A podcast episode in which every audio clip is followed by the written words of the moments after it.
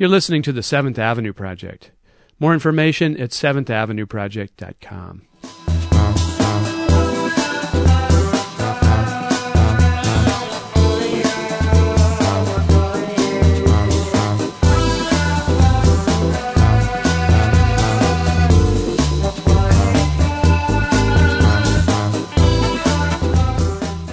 And it is the Seventh Avenue Project. Hello to all you listeners. I'm Robert Polly. Today, The Way We Laugh Now. It's another of our occasional shows on the state of comedy in the USA. And I'm pleased to be welcoming back for his second appearance on the show, Paul Provenza. He's a comedian himself, and uh, he's become something of a, how shall I say, comedy ambassador. Like a lot of comics, Paul knows that however skilled comedians may be when they're performing for the public, they are often at their most creative and most interesting and funniest when they're just hanging out and talking to each other. So he's taken on the diplomatic mission of sharing that world with the rest of us, us non comedians. That's what he did in his documentary film, The Aristocrats, and what he did in the book Satiristas with the photographer Dan Dion, which Paul and Dan and I talked about on this program last year. And that's what Paul is up to again in his new Showtime TV series, The Green Room. We'll be talking about that later in the hour. But uh, first, this being the turn of the new year, with uh, 2010 giving way to 2011, I thought it might be fun to just look back on the recent history of comedy and where it's come over the last decade or so. So, Paul and I started out by casting our thoughts back nearly 10 years to that time after the 9 11 attacks in which comedians were momentarily silenced. In fact, in addition to a temporary suspension of air travel over the U.S., there was also a temporary moratorium on comedy. Here's Paul Provenza. Yeah, it was. Um, first of all, so many gigs were canceled. Um, um, you know, club owners in New York were calling each other, going, "I don't know, you opening this week? I don't know, what are you doing? Are you opening this week?" And like, nobody really knew what to do. Uh, nobody knew what would be the appropriate waiting time. Nobody knew. Well, if Broadway shows go up, does that mean that we can open our comedy club? You know, no, nobody knew. You know, everybody was sort of on hold and kind of stunned. Yeah. Um, so, so there was literally time where comedians were not able to perform very much just because uh, you know the local home clubs were all kind of shut down. People who were on tour ended up. A lot of people canceled shows. Uh, you know, things dried up. Really, there were a couple of weeks there where there just really wasn't much to be had. But there wasn't much theater to be had. There wasn't much uh, you know dance to be had. There wasn't. People didn't know what to do. That particular time was also um, it was also important because. Um, we had to process it. We had to process it for ourselves. Well, well comedy normally, you know, thrives in uh, hard times, uh, you know, and in, in times when maybe some other cultural institutions lose their way. I mean, uh-huh. That's where comedy steps in. And uh, it seems like it didn't take too long. I mean, even after something as as, as completely mind boggling as the 9 11 attack, for, for comedians to, to find their game again, you know? Mm-hmm. And uh, so through the decade, it seemed to me that in a way, and maybe I'm wrong, maybe in a longer historical perspective, uh, this isn't the case, but it just seems to me that looking back now, it seems like comedy has a, a more important role than ever. Um, uh, to the point where now you have some comedians like Jon Stewart and friends almost uncomfortably in the role of being more than comedians, of being you know thought to be important um, commentators almost like news people, a new kind of news person. Yeah, yeah, and they do have to have. I mean, the, the price they pay for that is they have to have a lot more uh, uh, integrity throughout the stuff that they do. Uh, you know, they can't just land on the joke. They've got to be very clear that their their point of view is is well thought out. You know, they they started out just making jokes. They started out they all they want to do is make people laugh they want to do something in addition to that, but the foundation is they just they're comics. They're not politicians. They're not spokespeople. You know, they're they're they're comics at the core, and that makes it very very very tough. You know, it makes it very tough to um, have that kind of responsibility because that's one of the things that P.J. O'Rourke says actually in Satiristas. He says the beauty of, of comedy is that we we have no responsibility whatsoever. We don't have to figure out you know, how to catch the roaches in the cupboard. We just need to point out that they're there. you know, and and and so to be a comedian and be in a position of have some sort of responsibility for what you say is a little tough. Yeah, um, and, and, you mentioned Satiristas. This is the book that, that you and I have talked about before. That right. Uh, uh, you and Dan Dion uh, put together. Dan Dion, the photographer, uh, uh, which is profiles of uh, interviews with a lot of satirically based comedians, and you know, a very very. Um, thoughtful book about the art of comedy, about the cultural place of comedy, which is, is what I'm attempting to talk about again today. So um, you said more integrity, you know, when you step out of the role purely of sort of clown or, or, or satirist into this this new it seems to me new role and I, you know maybe you can correct me but this new role that at least some comedians like like Jon Stewart in the Daily Show crew and maybe Stephen Colbert to some uh, extent have taken they're kind of filling a vacuum uh, I think, that has been left by uh, news commentary. Um, Absolutely. You know, when like when um, you know much was made of the Pew Research Institute Center that said more people between the ages of 18 and 25 or 18 and 35, whatever it was, uh, get their news from the Daily Show than they do from uh-huh. conventional news sources. Uh-huh. Uh, that that's you know the touchstone for a lot of what you're talking about. Um, uh, but that really doesn't surprise me. And the truth is that that's really not such a terrible thing. I mean, on one hand, I feel like, oh, really? You're going to a comic for your information on the world? You know, on one hand, I feel like, yeah, I get the dissonance there. But on the other hand, I feel like, look at what you really got happening there. You know, you have the venerated New York Times, Washington Post, whatever major news outlets you have there uh, in print, and you have who knows what the hell's happening on Fox and MSNBC. You know, all the news is so clear. We're very aware now. We're very savvy that it's all spun, manipulated, and you know, calculated. And in fact, that's one of the manifestos of the Daily Show is to mock how news is presented, not even the news itself. You know, um, this is one of the first times that the news agencies and information outlets have risen to a uh, as significant a subject of satire as the newsmakers themselves. You know.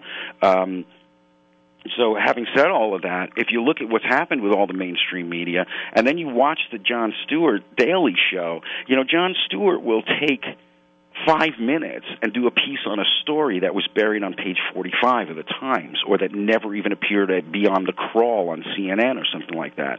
And it may not be necessarily a crucial piece of news, but he will spend five times on it, uh, you know, five minutes on it when nobody even mentioned it. So the truth is that I, who am relatively well informed, probably more so than others, some others, um, I often find news stories from watching Jon's show.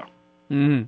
And, and I said that he feels a vacuum left by news commentary. I was sort of implying that they're not primarily providing information on the Daily Show and other forums like that, but what they are providing is a kind of um, reflection on the the day's events that maybe news media used to do, but for one reason or another, people just don't find them doing an adequate job anymore. Which is to say, pointing out what's maybe true, what's absurd, pointing out what's completely idiotic uh, and maybe doesn't even deserve to be on the news. Yeah, well, you know, I fall. I, here's the interesting thing: is that this is how I sort of synthesize both my feelings about this. That one, I think it's great that you know people do get news from Jon Stewart show because it is a lot about how news is spun to you, and you can't help but see through it when the Daily Show keeps giving it to you. They're sort of teaching you how to watch news with a you know critical eye. Uh, so I think that's all great, and they do in fact bring to the fore certain stories that don't go anywhere. They are, in fact, doing the work of serious journalists in that when somebody gets up and says, I never said that, and then on the Daily Show you see seven clips in a row where that person did, in fact, say that. That's the job of real investigative journalism, but that's not happening in investigative journalism. So there's a lot of pluses to that that Jon Stewart is is that you know significant in terms of that uh, discourse on the downside, he's a comic, and is that where we should be going for our information and for the way we look at the world? And you know, yes, maybe he is filling a gap. The real problem is that that gap is there. You know, that's more important. But where I fall in the middle of it is really the balance really comes out when you think of it in these terms. What Jon Stewart is doing is are, is more analogous to what Bill O'Reilly is doing than to what uh, Walter Cronkite used to do. Yeah. Well, you know, I, I was thinking questioning my uh, proposition here, my assertion that this is new, I was thinking that maybe we're going back to the days of um, Mark Twain, who was a humorist, maybe not a comedian, but he was also a, a huge truth teller. And yes, and, and he was quoted in columns, and he was you know mentioned in news, and he came up in in dialogue here and there. Yes, absolutely. There's a lot of similarities there. There's a very very big huge difference. Is the cycle the news cycle has accelerated, and as Paul Krassner puts it, the rate of acceleration is accelerating. And so there's no time to really give it thought. There's no time to really work an idea through. You know, um, Mark Twain would make a statement after months and months of something being present in the discourse that he's had a chance, chance to look at and analyze and come up with the perfect line for. Uh, now it happens so fast that even Stephen Colbert admits that the biggest problem that they face in terms of both comedy and intellectual integrity is that clock on the wall, as he refers to as the beast on the wall, which is uh, he said the same thing happens to to him on the Colbert Report that also happens to Wolf Blitzer on the Situation Room, which is we got to go to air in 15 minutes. Mm-hmm. What's the story? What's the take on it? And you know, people just have to compromise to get it done because the cycle is so fast. Mark Twain could sit and ruminate with an idea and a concept for months before it ever, you know, really mattered that it's been months. I would remind uh, uh, people too that he was just a commentator. He was a political activist. He was outspoken on a lot of issues, and actually would be branded. I, am pretty sure this quite a liberal even these days. He was very much against uh, U.S. military intervention. Oh, absolutely, and, yeah. Uh, he was um, he, he politically. he's uh, man, I'm I'm right on track with him. I love a lot of what what what he stood for. Um, uh, you know, Will Rogers, same thing, the yeah. voice of the everyman. You know, um, who was the the commentator that everybody quoted with a nice, succinct little bumper sticker of the day phrase. Uh, you know, so he functioned in the same way. Uh, but really, that the acceleration of the news cycle is a profoundly different thing. So, you know, when Mark Twain wrote his satire, that was literature. You know, he was writing. Uh, he was writing with a uh, a depth and um, uh, a poetry to it. Mm-hmm, mm-hmm. Um, you know what you get from Jon Stewart, Stephen Colbert, the best of them. You know, Bill Maher what you get is is really disposable. uh, well, I I think maybe some of it ascends to the level of poetry in its own way. It does, but it's disposable. What do you think about that, though? In your own material, uh, do you feel like it's disposable, or do you want it to last for the ages? Well, that's a, that's an interesting question, and um, uh, there are a lot of people who who are very um, clear on this, like uh, George Carlin, for example a great truth teller, someone who was regarded as a, as a real political commentator, uh, very rarely did current, current events and pol- you know quote unquote politics per se.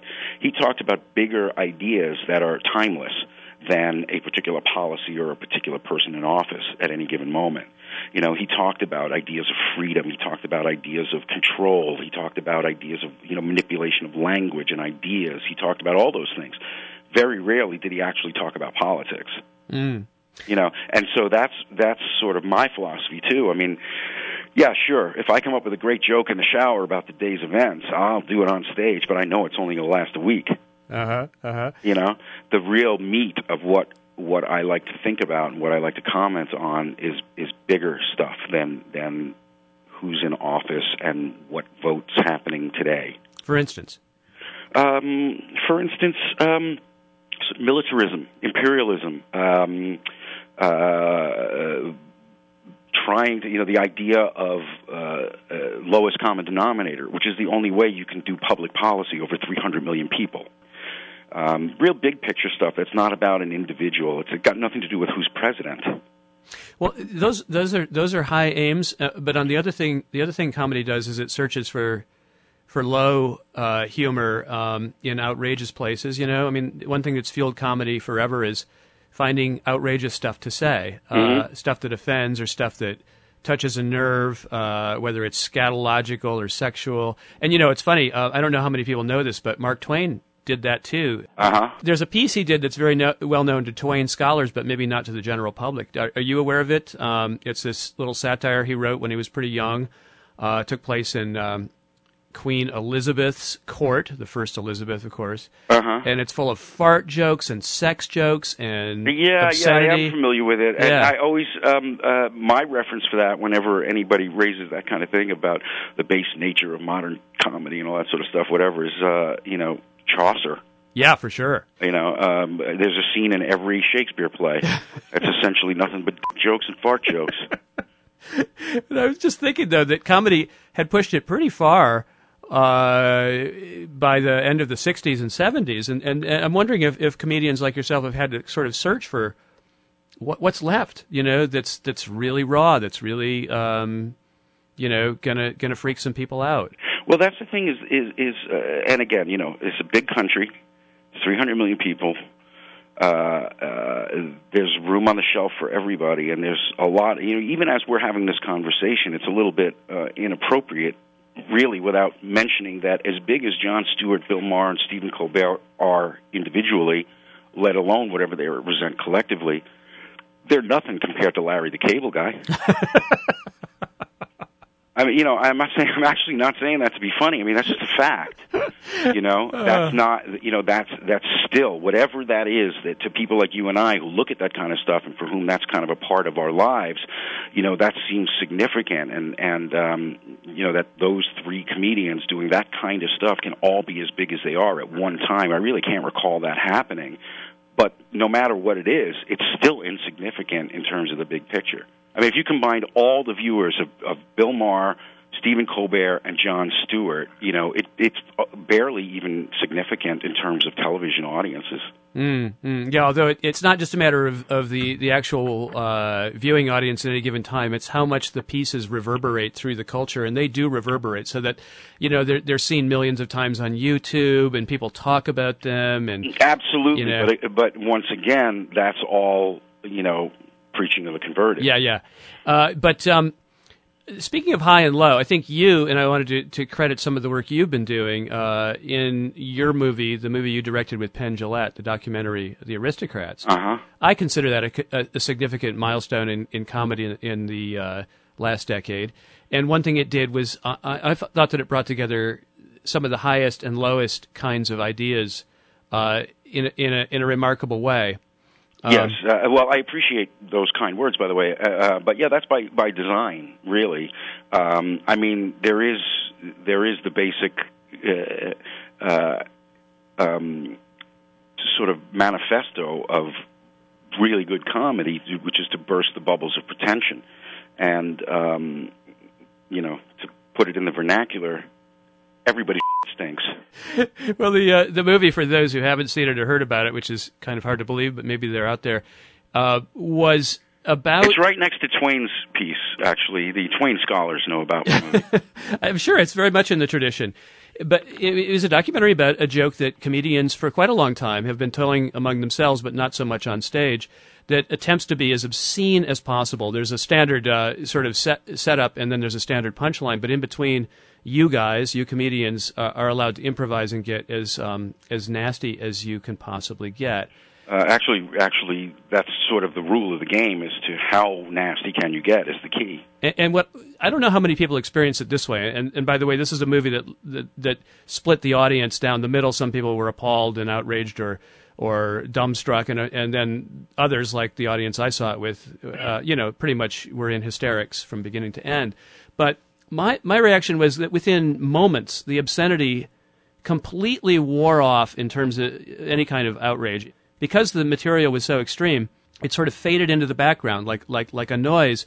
And what I what I got to see was form instead. How comedians manage a story, how they tell a story, how they time you know certain lines, how they build to certain you know sort and of how and how radically different each individual approaches that. absolutely challenge. absolutely. And so the art of comedy was displayed by taking this super you know base humor uh, and letting people play with it. The the art was exposed in a way that I, I don't think I'd ever seen before. Um, well, I'm, I'm glad you had that reaction because that was all. That's all what we tried to do. you know, the original uh, um, conceit behind it was uh, jazz. You know that you always get to see. Uh, Oh, yeah. There, are, there are certain numbers that are sort of that are jazz standards. That it almost becomes when somebody becomes prominent, it almost becomes de rigueur that they give it. They give this particular standard their version. You know, uh, and you never get to see that with comedy. And um, the similarities between jazz and comedy are probably the closest than between comedy and any other art form, really. Yeah, yeah, and no. so, um, so we looked for that was the that was the premise. The premise uh, uh, that premise of you know let's see where the joke and the individual become significant. Who's telling the joke? It's the singer, not the song. It's the jazz artist, not the you know melody. Uh, that was the original premise. And then when we were thinking about a joke that would serve that function, it, the Aristocrats was the obvious choice. It wasn't chosen because it's the filthiest joke in the world, but when we realized that the Aristocrats was the perfect joke for this, it just gave us uh, sort of an, we had an expectation that it would operate on a lot other levels as well. Mm-hmm. Mm-hmm. So, in answer to my um, query about you know searching for more and more stuff to expose, which comedy has always done, you know, I mean, maybe back in the 50s it was all about marriage or something, you know, in the 60s and 70s it became about race and sex. Um, you found, I think, a, a new uh, pasture to graze in, which is about comedy itself, you know? Yeah, it's it's kind of um, it's you know how postmodern can get so post it yeah. becomes modern again. Yeah, um, it's sort of like post post postmodern. It's sort of reconstructing deconstruction. Uh-huh, uh-huh. Uh, because what what I've been doing in the aristocrats and in Satiristas, and I think to a large degree, I think it's pretty much the case with the Green Room as well. My series on Showtime uh, is deconstructing comedy and reconstructing it to create some different form out of all those elements. Mm-hmm. The Green Room is this uh, series that you um, you just began this past year on on Showtime. Uh, six episodes to to to start out. Uh, this past season, and, and, we're in pre-production right now on uh, the second season. how many episodes? Six episodes. Six again. episodes. Uh, they're each half hour, and um, why don't you describe the setup? Uh, well, you know, let me just backtrack a little bit. I mean, comedy is a really, really complex and rich art form, and most people don't think of it that way. Most people think of it as pop culture fluff or escapist or whatever. But just like there's top 40 music, there's top 40 comedy. Just like there's cover bands and bars that are just competent but aren't doing anything new or interesting or anything about the art form other than replicating it, there's the equivalent of comedians in that arena as well. But there are also those artists out there in comedy who are, you know, Bob Dylan and uh, you know Elvis Presley and the Beatles and Michael Jackson and people who are doing powerful stuff uh, and making a difference and changing things. Uh, and the thing about that this form and the thing about the sort of mindset of people who look at the world through critical eyes, who look underneath the surface of things, the pe- people who are somehow turning their alienation into a connection um, is an unbelievable community of people and an unbelievable mindset in which to thrive. And when I became a part of that community at a very young age, 16, 17, I felt like, oh my God, I can't believe there are all these people. I thought I was alone, you know? And I found that some of the most extraordinary times of my life were spent with comedians off stage. We really get we're all on the same page, and we really get to talk about things without social conventions, without any of the. We can we can argue tooth and nail, and it stays funny. Uh, I just thought it was an extraordinary experience, and I loved it, and it changed my life. And so, at this point in in my career, I've decided that I want to give something back to comedy, and part of that is is uh, rather than tell people what a great art form this is and tell them about what it was that that, that gets so many people excited when they connect to it, is I wanted to show them. So I tried to recreate what it's been like hanging out with comedians my whole life. And uh, so the show is called The Green Room, and I recreate a green room environment. The audience is all people who are normally found in green rooms, other comedians, writers, musicians, uh, that sort of thing. Uh, the comedians are completely comfortable uh, it, we shot we shoot in such a way that's that's unlike any television show. Uh, there's no lock offs. There's no one shot, two shot. There's no form. There's no structure to the show. It is literally comedy jazz. I just put groups of people together that I think will be really, really interesting to have conversations with, and we just let it flow, literally like jazz. So what I'm getting to do is I'm getting to take these great comedians if they were jazz artists, I go, you know, I would love to hear this person play with this person. I'd love to hear this cat play with that cat, and that cat play with this cat. Well, I get to do that with comedy. So that's really what the green room is. And and if you you watch it, I'm really pleased that a lot of people have gotten some um, you know really rich stuff out of it. It's it's it's having uh, some interesting impacts on a, a lot of people who are uh, who are getting hooked into it because you really do learn that there are other ways to see the world. You really do learn that you're not the only one who thinks this way, and you really do see that you know what you can actually disagree with somebody, make real serious, hard points, and never stop laughing. Well, I'll play an example of, of a moment like that from the past season. And I should say that you get these very interesting groups of four or five comedians along with yourself sitting in the middle of this room talking about both the art of comedy or the craft of comedy, the business of comedy, and then about real life issues. Yeah, we actually talk about whatever comes up. Whatever comes up. I mean, it, it quite literally is exactly what I say it is. There's no no no gimmick, no BS here. It literally there is no format. Comedians have no idea what we're going to talk about. There is no agenda. Nobody's there to plug any books or anything. It really truly is. Hey, four funny people are going to get together. I'm just going to jam. We're just going to talk and see how funny we can be. Well, just to illustrate that point, um, I thought I'd play just a little clip from one of the shows where you gathered um, Paul Mooney, uh, Rain Pryor, the daughter of Richard Pryor, Bobby Slayton, Jim Jeffries, and of course you. Uh, and we're going to listen to a uh, part where um, Paul Mooney's telling a story. He was he wrote for Richard Pryor, uh, and uh, he knew Rain Pryor when she was just a baby, and he was telling a story about uh, something that happened when she was quite young. So we're going to listen to him, and then uh, we'll hear you come in and, and start talking with Paul Mooney about the issue of race. I was going to tell you a story about Richard, but she doesn't even know. Uh oh. Oh, really? Yeah. She was a baby. I mean, baby, baby. And Richard and her mother were having fights. And I used to call the house they lived in, lived around the corner from me, House of Pain. and so they had got into a battle, and her mother brought the baby to me. And I kept Rain for about Aww. three days and she was a baby baby. She doesn't even know that. That story's really funny, Paul. Thanks.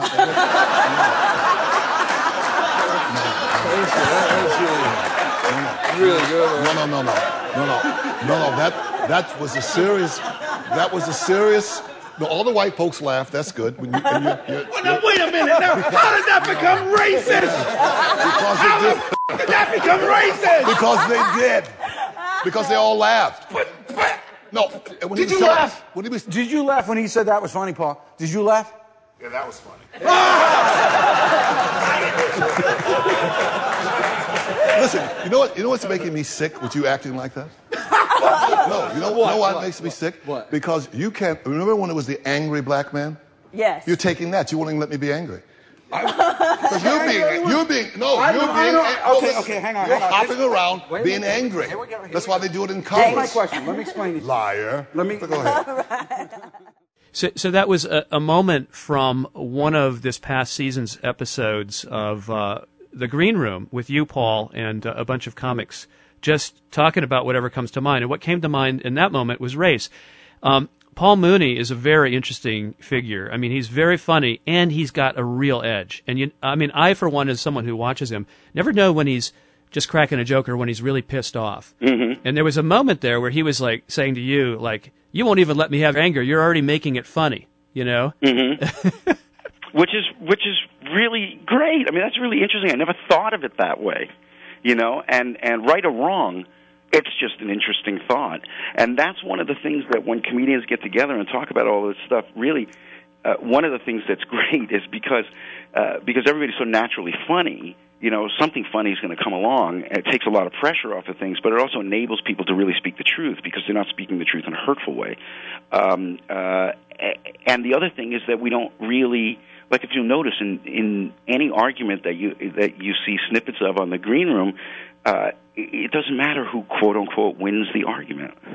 Let's uh, let's play another argument. I, I, tend to like the arguments. The the combination or the conjunction of humor and um, and uh, tension is just like irresistible, and you allow it to happen on this show, which is is a really cool thing. Now, this is one where you had, among other guests, uh, Tommy Smothers and Penn Jillette, and um, Tommy, I think it's fair to say, is an old-fashioned liberal. Uh, you know, going back to his work in the '60s when yeah, he, when, he hasn't softened at all. Exactly, and, uh, and, you know he and Dick on their show were very much dissidents who ultimately, of course, got their their contract canceled. Yeah, uh, they were a Trojan horse in the first place. Very much so. They had a lot of people on and a lot of ideas on that they were sneaking in there and defying the network. Um, and and Penn Jillette, uh, I think, bills himself as a libertarian who I think equally mocks liberals and conservatives and. Um, they had this little confrontation in the middle of your show, and I want to play a bit of it. I can't believe you are so intelligent and you follow this stuff and you go on there and you sit with Glenn Beck and agree with that bull You know, that I've you're listening never- to. I've what the never f- happened to you along the I've way? never- the drugs? No drugs. Uh, I've never Dude. agreed with Glenn Beck Yes, on you- wait. anything, but I didn't agree with him on. Well, yeah, but you, you sat there and agreed with him. I No, no, watched you on- for a long time on that show. And really, what, what did I say that you don't think is true? Just about everything. No, can you give, I mean, was there one example? Oh, you're really? going to test my memory? You know the difference between Alzheimer's and amnesia? No.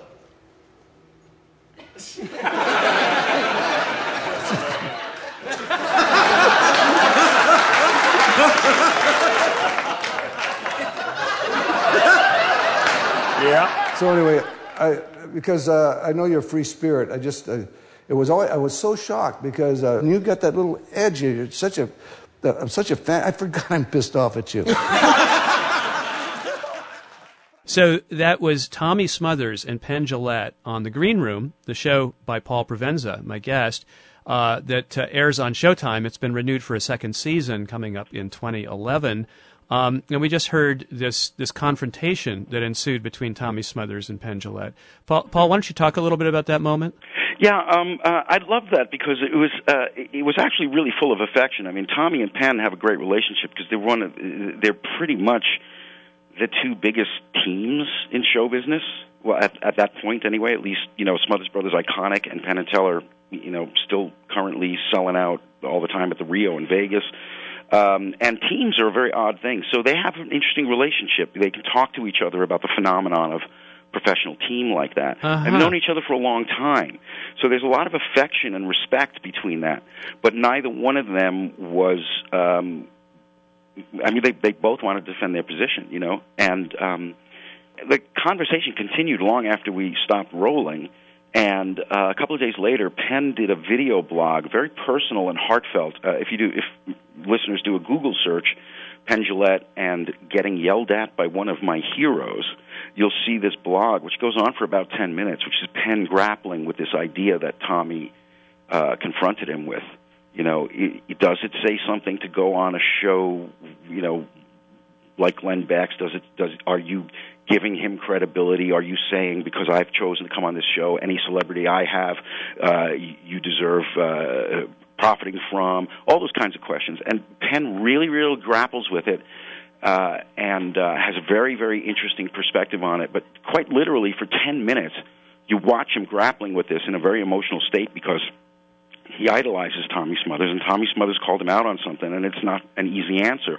And so I thought that was really uh, uh, that that was a very proud moment for me because what we did on what the uninitiated think is just a comedy talk show suddenly resonated, you know, uh, to the people on the show. A, a very similar thing happened on the show with Bob Saget and Roseanne Barr and Patrice O'Neal and Sandra Bernhard, um, where I was kidding around and I was uh, uh, giving Bob uh, uh, some flack for Full House, which all his comedy friends do at some point. Mm-hmm. You know, how, you went and did that show, and now you're a gajillionaire, but we're not going to let you forget that you went and did that show. And um, it became a real, genuine conversation. And for the first time that I'm aware of publicly, Bob really opened up his heart and talked about how he made the decision to do that show, why he made the decision to do that show, and how he thinks it was the right decision. And all of a sudden, it was a life lesson about you know going with the flow, going through the doors that open, what, how you determine what your values are, what's important, what's not important. You know, what do you what you do when you have a family to take care of, all that sort of stuff. And it became a real, rich, human story that just came out of a joke about you know making fun of Bob for doing Full House, uh, and that's really what goes on in green rooms. That's the truth of it. It's real conversation. It's just with funny people. The conversation tends to get funny. You know, it, it may be bad form for me to move the spotlight away from the green room for just a second to to another show. Can I do that? Uh, feel free. Yeah, I would I would have done it even if you said no. Depends Uh, on the show, though. You're, okay. you're suckering me in here. Well, the show is. I'd love to hear your thoughts about this. The show is um, Louis, Louis, yes, Louis C.K.'s new show. I'm a huge fan of that show. um, and he um, he also has some sort of dramatized behind the scenes exchanges among characters playing comedians who are themselves acted by comedians. It's not the same as the green room because it is dramatized because it is written, I assume. Or yeah, it, it's a scripted show. Yeah, but it's scripted also show. born of that very, very um, revelatory personal experience because a big part of Louis' show also involves his his children and his relationships and trying to do the kind of stand up work he does and have that reality as well and be a good father and all that sort of stuff. So it's it's it's really really a very personal show and really really probably the most truthful show about comedy that I've ever seen um, and, and very idiosyncratic things that don't make any sense unless you understand comedians. Uh, the season closer last season, it's a fantastic show. I can't re- recommend it highly enough. The season closer, he ends up going out for pancakes with his kids at three, four in the morning.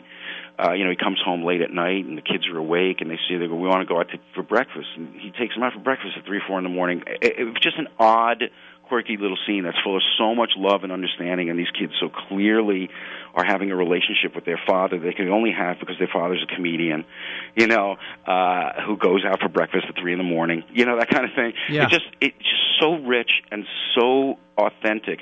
Uh, the first or second episode, there's a brilliant conversation. They're playing cards. It's Nick DiPaolo, Rick Crom, um, uh, I forget who else, and and um, and Louis C.K and they're talking about a gay joke. And Rick Crom, who actually is a gay comedian in life, um, is playing the guy who talks about what it's like to be a gay guy and hear these jokes. Well, you read my mind because I want to play that clip. That's become a, a, pretty famous scene, and it is a bit like a green room scene. I mean, a scene from your show or a scene, uh, you know, from an actual green room because it is a bunch of guys who are entertainers and comics uh, talking among themselves. They're playing cards, and the um, subject of of gay jokes, of the use of the word faggot by comedians comes up.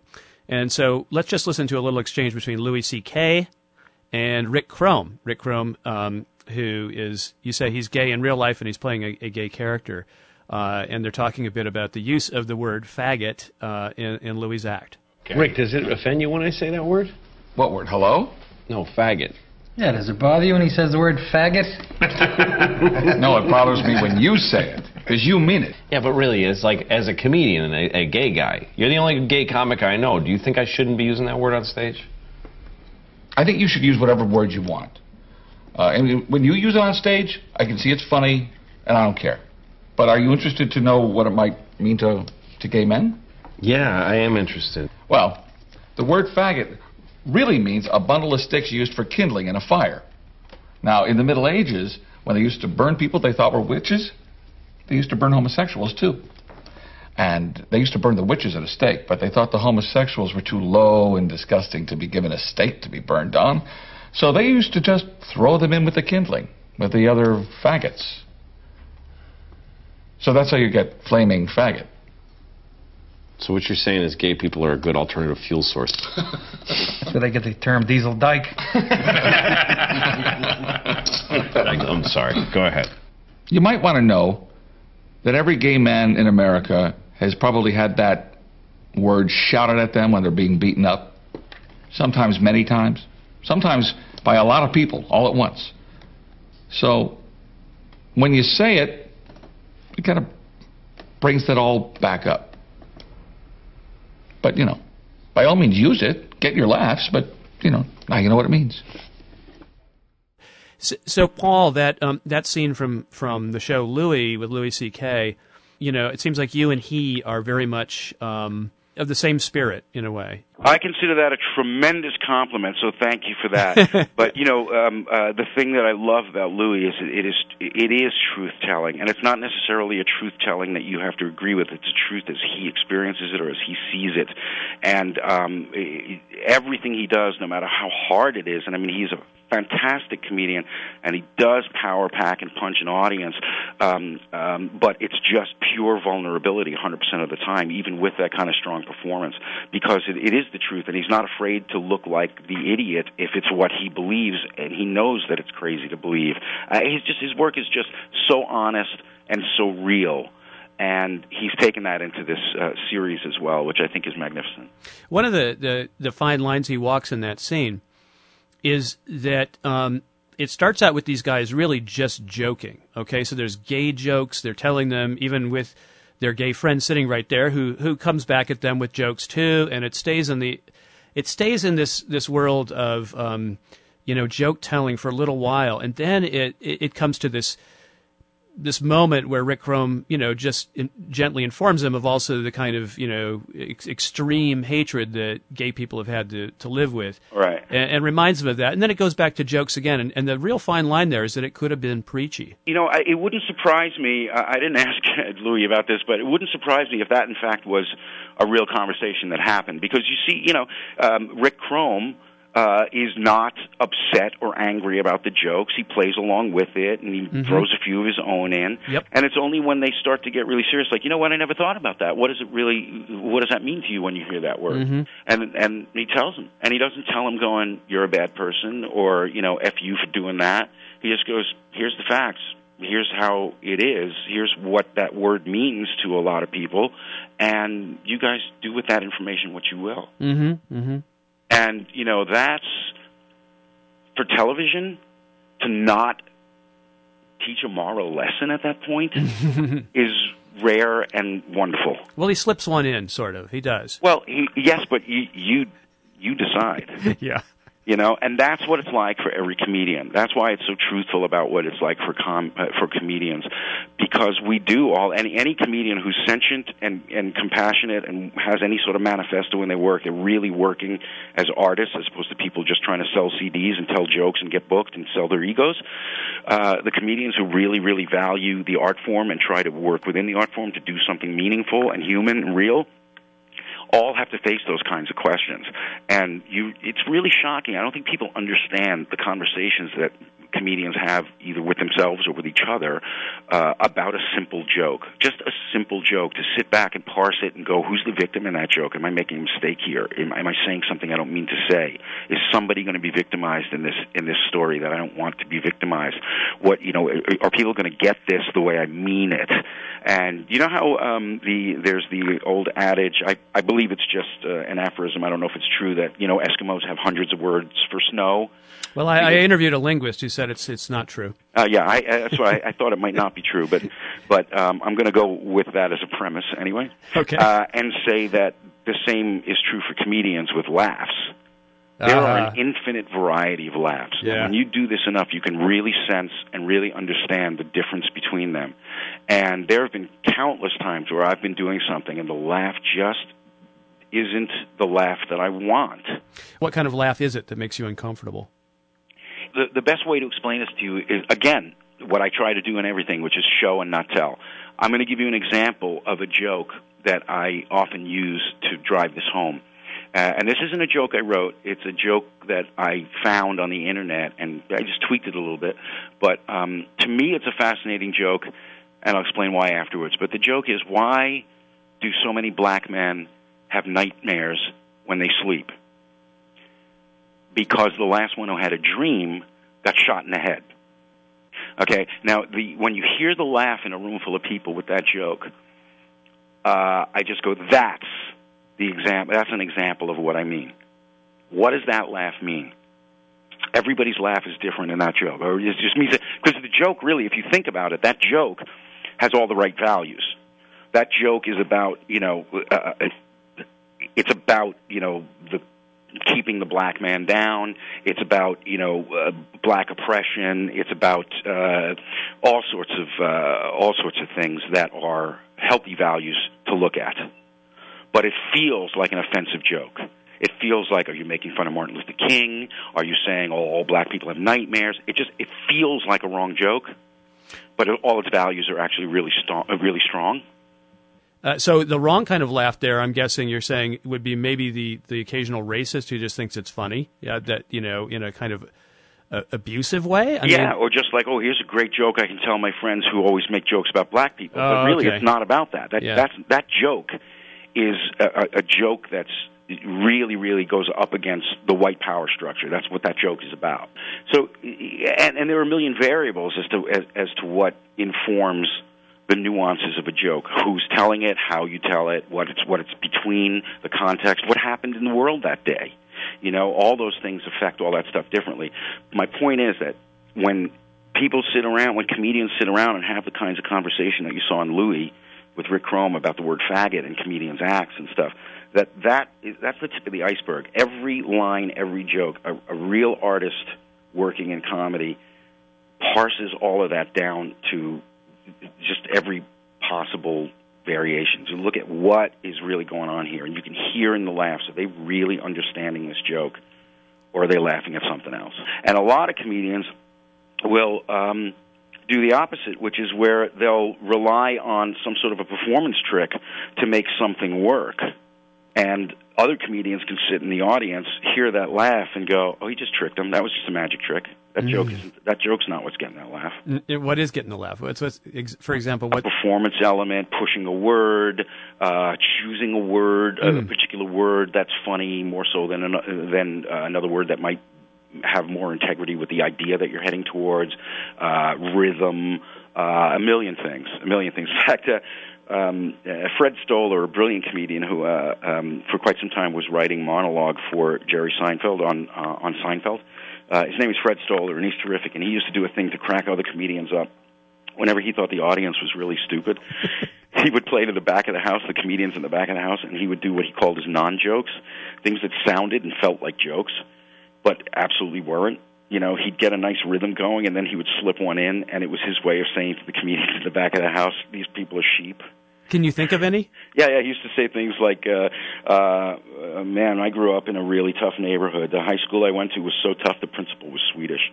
And the crowd would laugh. He was, this girl was so fat, I didn't know whether to take her to a Met game or a Yank. Uh, no, I didn't know whether to take her out for dinner or to a Yankees game. And the crowd would laugh, and it's complete Dadaist. There's absolutely no joke there. But you know, he knew that they were buying into the rhythm, they were buying into the pace, they were buying into the context, and they were just going with it. And it was his way of, you know, of just sort of mocking them for that. Oh man, uh, you know, I, I was starting to laugh at just the non sequitur of, of Yeah, Swedish. they're very, yeah, they are really funny. Yeah. But the audience wasn't laughing at them as non sequiturs. the audience was laughing at them because it sure sounded like jokes. well, that's part of the beauty of it, man. It I know, works, I know, I it does work on the level of delivery. It works on the level of content. It works on the level of surprise. Um, yeah, I mean, you know, you you have to remember that that you know, you look at the masters like George Carlin, look at Chris Rock, who's just an extraordinary performer. You know, look at Richard Pryor, look at look at people who really they're great performers and they have great great substantive material. Um, what's really interesting about them is they're such good performers that they don't have to have such substantive material.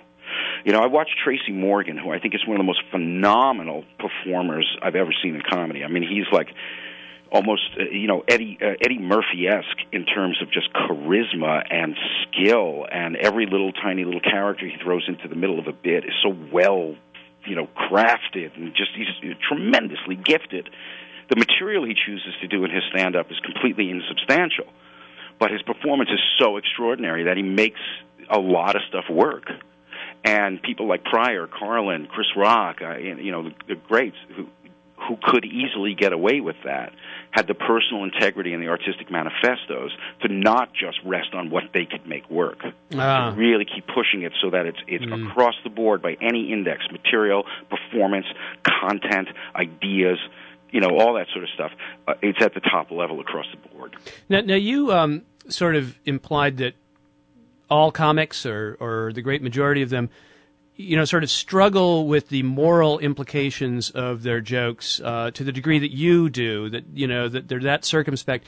Uh, I had the impression that some guys just go out and shoot from the hip and, and trust their instincts completely, and maybe don't don't think it over that much. Am I wrong about that? No, you're not wrong about that. That's part of you know that's part of what happens with experience and and and, and stage time and, and um, growth as an artist and as a performer. Uh, absolutely, it becomes second nature. It becomes uh, you know you sort of do all that math in your head. Uh, but there are times where that conversation does take place, and there are times where you're not quite sure. There are times where shooting from the hip is maybe not the best thing, or you shot from the hip, it worked, but you're not really quite sure if you hit the right targets. You know Yeah. that kind of thing. Yeah. Uh, but as time goes on, yeah, people come. You, you know, George Carlin, Richard Pryor, they didn't have to remind themselves of their manifesto. Yeah. In fact, they probably never even articulated it. Yeah. Have you in your career ever told jokes that after the fact you thought, I'm really sorry I told that one? Oh yeah, sure, sure, absolutely. Can you remember any? um, not really, but I can tell you one. No, not really. Um, um, I'm trying to think. I'm not. I'm not trying to dodge it. I'm just trying to think. Yeah. Um, uh, but yeah, but I know it's happened. Uh, I mean, uh, really good comedians drop really good material all the time because they just can't quite get it to mean what they want it to mean, or the audience is enjoying it too much for the wrong reason, and it gets in the way of of, of what they really care about. Um, uh, just like you know, painters probably toss aside stuff that you'd love to, you know, you think is great work, and they just think it isn't quite what they want, so they just paint over it. You know, that happens a lot. Well, that's that's pretty impressive. If um, you know you can get the laughs, you know you could get the standing ovation, and you decide to to junk the joke because it doesn't live up to your own standards. Uh, I know there are comedians out there who don't have such high standards, uh, but um, Well, again, like I said, you know, there's, there's bar bands, there's top forty, there's you know avant garde. you know, uh, you can't forget that that's that's what we're dealing with. Because I I, I want to keep mentioning that because I, I I I have to make it clear that this is not universal. oh, for sure, I know, know. I know. Uh, because I because I'm, I'm always afraid that somebody will hear me talking about comedy and then they'll go, "What are you talking about?" I was at the you know the Dayton, Ohio Chuckle Hut, and all I saw was racism and sexism and homophobia and old jokes. Yeah. You know, so I want to make clear that I know that's out there, but that's just not the ones we choose to talk about. Well- you know, a lot some comedians like to go and trash other comedians. Uh, I prefer to champion the good ones rather than slam the bad ones. Let the good again show not tell. Instead of tell somebody uh, why somebody is really not a great comedian, I'll show you who really is a good comedian. So, um, getting back to, to your work in particular, uh, you're getting ready for a second season of The Green Room. Have you, you started shooting yet? Uh, no, we start shooting in January, and uh, we're looking. We're uh, we've already committed. Uh, let's see, we have uh, Garry Shandling, Ray Romano, Oh, great, great. uh, Garry Shandling, Ray Romano, Lewis Black, Ron White, Joe Rogan, Tommy Chong, Judd Apatow, Richard Lewis, Margaret Cho, uh, Richard Belzer, Kathy Griffin, Dana Gould, Janeane Garofalo, Doug Stanhope, Dave Attell. Uh, shall I go on?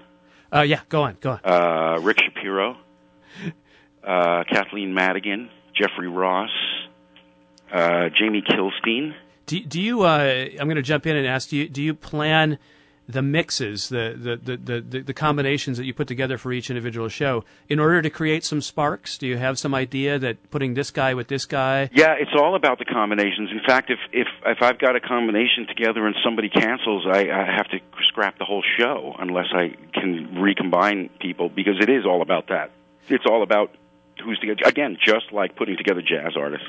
You know, you don't want to put somebody together who's going to clash, who isn't going to just uh, kind of isn't the same kind of musician, doesn't work the same way, might not have his strengths or her strengths may not be in that particular direction. You know, so yes, it's all about the combinations.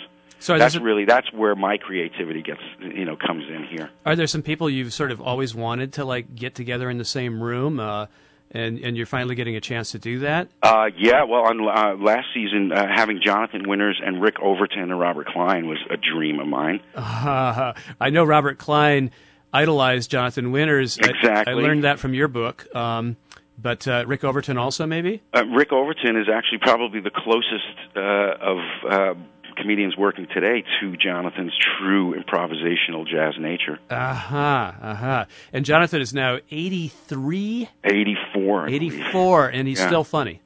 Yeah, man, he's Jonathan Winters. Even if he wasn't funny, he's Jonathan Winters. Even I want to sit in the room with him. a lot of people used to compare Robin Williams to Jonathan Winters. You know, uh, you know, in, in the old days, they'd say he's like the second coming of Jonathan Winters. Uh, well, if you, I mean, really, and, and, Jo- and Rob, I'm not speaking out of Robin was going to do this new season, by the way, of Green Room, but um, there was a scheduling conflict and he couldn't make it. Ah. But um, uh, Robin admits that he basically, you know, he's Jonathan on speed. Uh-huh, exactly. Yeah, or cocaine or whatever. Yeah, right. whatever Robin was into. Um, but yeah, that that that sounds fantastic. Um, I only wish it was an hour long rather than a half hour per episode. Uh, well, thank you. From your lips to the head of Showtime's ears. Uh, seriously, because you guys have to do some draconian editing. Um, yeah, but you know, I'm editing with uh, Emery Emery and Jesse Marion, uh, who got up to speed and brought so much to it. She's brilliant. Uh, but Emery Emery, I edited The Aristocrats with. So, uh, Ah. you know, we had a real sort of sensibility that I wanted to, you know, continue into the show. Um, you know, it's shot all handheld, and we basically shoot it like an indie film. Yeah, You know, shoot yeah. it like a TV TV show Yeah. and um, uh, the editing really mostly what we do is just pull up the gaps, really, because it's a very casual conversation. And, Right. Uh, mostly we just pull out the gaps because all the meat is so clear. It's so clear what's juicy. We only shoot for about an hour, so Oh, um, okay, so it's not as bad as I thought. I, I thought I might be missing out on all kinds of fantastic stuff. Uh, some, some, you know, and some shows went a little bit longer, and some shows we kind of had to make a choice between, you know, this hunk of time or that hunk of time. You know, there'll be some of it. Uh, um, certainly, when we when when we do release DVDs, there'll be all that stuff added in. But it's not that big a challenge, really, to edit them. It, it, it's really, um, if you if you look at it as conventional television, it's impossible to edit. If you look at it as editing jazz, Mm-hmm. it's a breeze. Mm-hmm. Well, jazz and, and comedy, you know, they used to, in the old days, and maybe to some extent still, be in the same damn club. I mean, think about the, the famous clubs in San Francisco, the hungry i, you know. That's right. That's the interesting thing about the modern form of stand-up is it actually came up with jazz and and swing and bebop.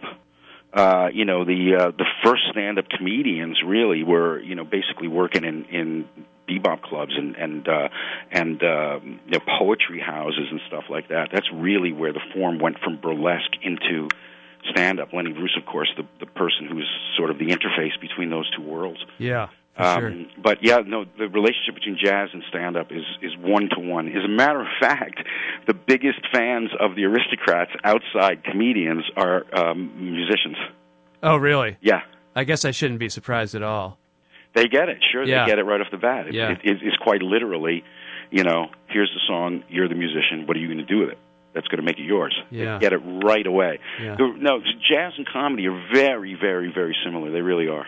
Yeah, the good comedy, the kind we're talking about. Yeah, yeah, yeah. And you know, jazz doesn't always mean 100% improvisation. I mean, you can watch Yeah. Miles Davis on a great night and hear him recapitulate six, seven themes that he loves to play with. You know, Mm-hmm. um, but uh, the core of it is really the same. The core of it is, I don't care what the rules are.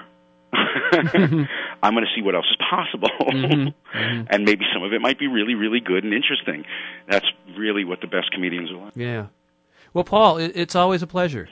Uh, a delight to talk to you, and uh, I'm, I really do appreciate it. And it, it is an honor for you to uh, take any of what I'm doing seriously. Oh no, the other it's the other way around completely. I Thank mean, you. the honor is all mine. That was Paul Provenza. His TV show The Green Room, featuring hardcore comic on comic action, enters its second season this year on Showtime. This has been the Seventh Avenue Project. You can visit us on the web at seventhavenueproject.com. That's where you can hear past shows, including the interview I did with Paul Provenza and Dan Dion on the book Satiristas. And it is pronounced Dion, by the way. Apologies to Dan for saying his name wrong earlier in today's interview. I'm Robert Pollie. I'll be back with more things to apologize for next week.